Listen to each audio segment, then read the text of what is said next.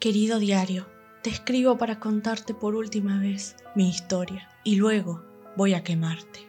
Perdón por eso, pero debo hacerlo, a pesar de que a ti te confesé los sentimientos más profundos que habitaban en mi corazón. Sé que me entenderás cuando acabe mi historia, pero por ahora lo único que puedo decirte es que me siento muy mal.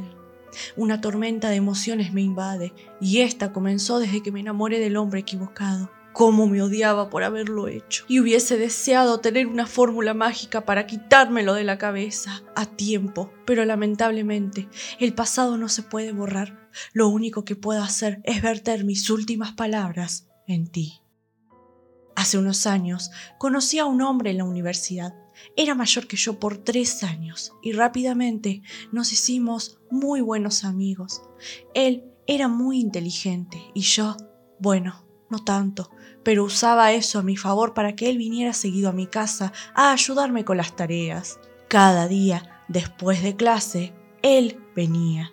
Yo estaba feliz, ya que notaba que, por ejemplo, al principio venía muy desarreglado, apenas peinaba esa melena que me volvía loca. Luego de varias semanas de venir, ya se ataba el cabello de una forma que me encantaba, se afeitaba, se ponía sus mejores ropas y se perfumaba de una manera embriagante. Dentro de mí pensé que lo estaba conquistando debido a que era un poco lenta para estudiar, pero era muy coqueta y cada que venía me arreglaba como una Barbie, pero mi corazón se partió en mil pedazos cuando descubrí que él no venía ni se arreglaba para mí, sino que lo hacía para mi hermana. Mi hermana era de la misma edad que él, más inteligente que yo y más hermosa, además de que era súper simpática. Cada que venía, ella lo trataba como un rey y en el bello rostro de mi amado se dibujaba una sonrisa enorme, de esas que solo le regalas a alguien que amas de verdad. Debí notar las señales, pero la realidad recién me golpeó cuando los vi besándose en la cocina. Pero lo que más me dolió fue cuando él le dijo, te amo. Esa noche lloré a mares. Era la primera vez que me enamoraba y terminé con el corazón destrozado. Lo peor fue que jamás le confesé lo que sentía. Iba a hacerlo, pero ahora que sabía esto, menos lo haría, ya que no podía seguir amando al novio de mi hermana. Ni siquiera podía enojarme con ella, ya que no lo sabía. Nadie más que mi corazón lo sabía. Estaba deshecha, pero decidí hacerme a un lado, ya que a él lo amaba, pero también amaba a mi hermana y preferí verlos felices. Fue así como a los cuatro años de su relación ellos se casaron y se fueron a vivir juntos a un departamento cerca de donde yo vivía. Regularmente los visitaba. Por fuera mostraba una apariencia feliz, pero por dentro hace cuatro años que estaba muerta. Salí con otros chicos, pero ninguno era como él. Me había pegado fuerte, no podía olvidarlo, y menos así, ya que lo veía bastante seguido en la universidad.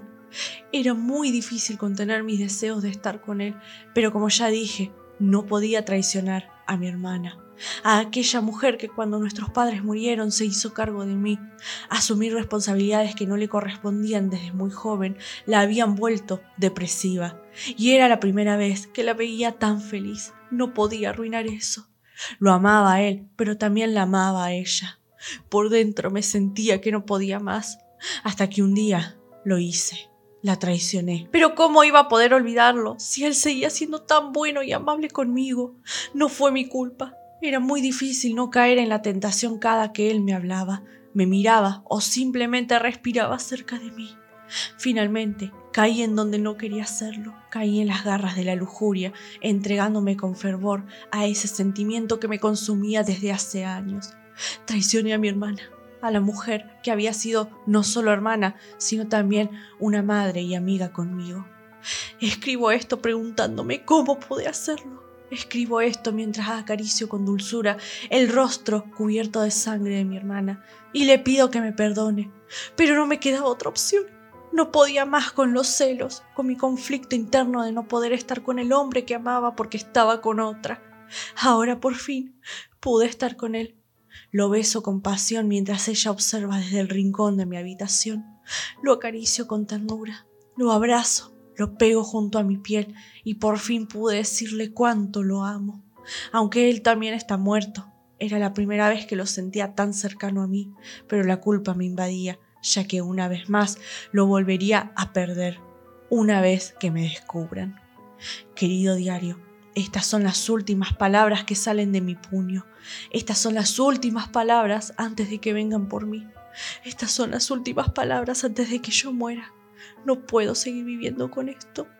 Lo único que espero es poder reencontrarme con ellos dos y pedirles perdón en el otro mundo. ¿Me perdonaría acaso mi hermana por acostarme con su esposo frente a ella? Francamente, creo que lo mío es imperdonable. No tuve opción más que entregarme al pecado de la carne, así que, querido diario, voy a huir antes de la estocada final. Gracias por ser mi confidente. Hasta siempre.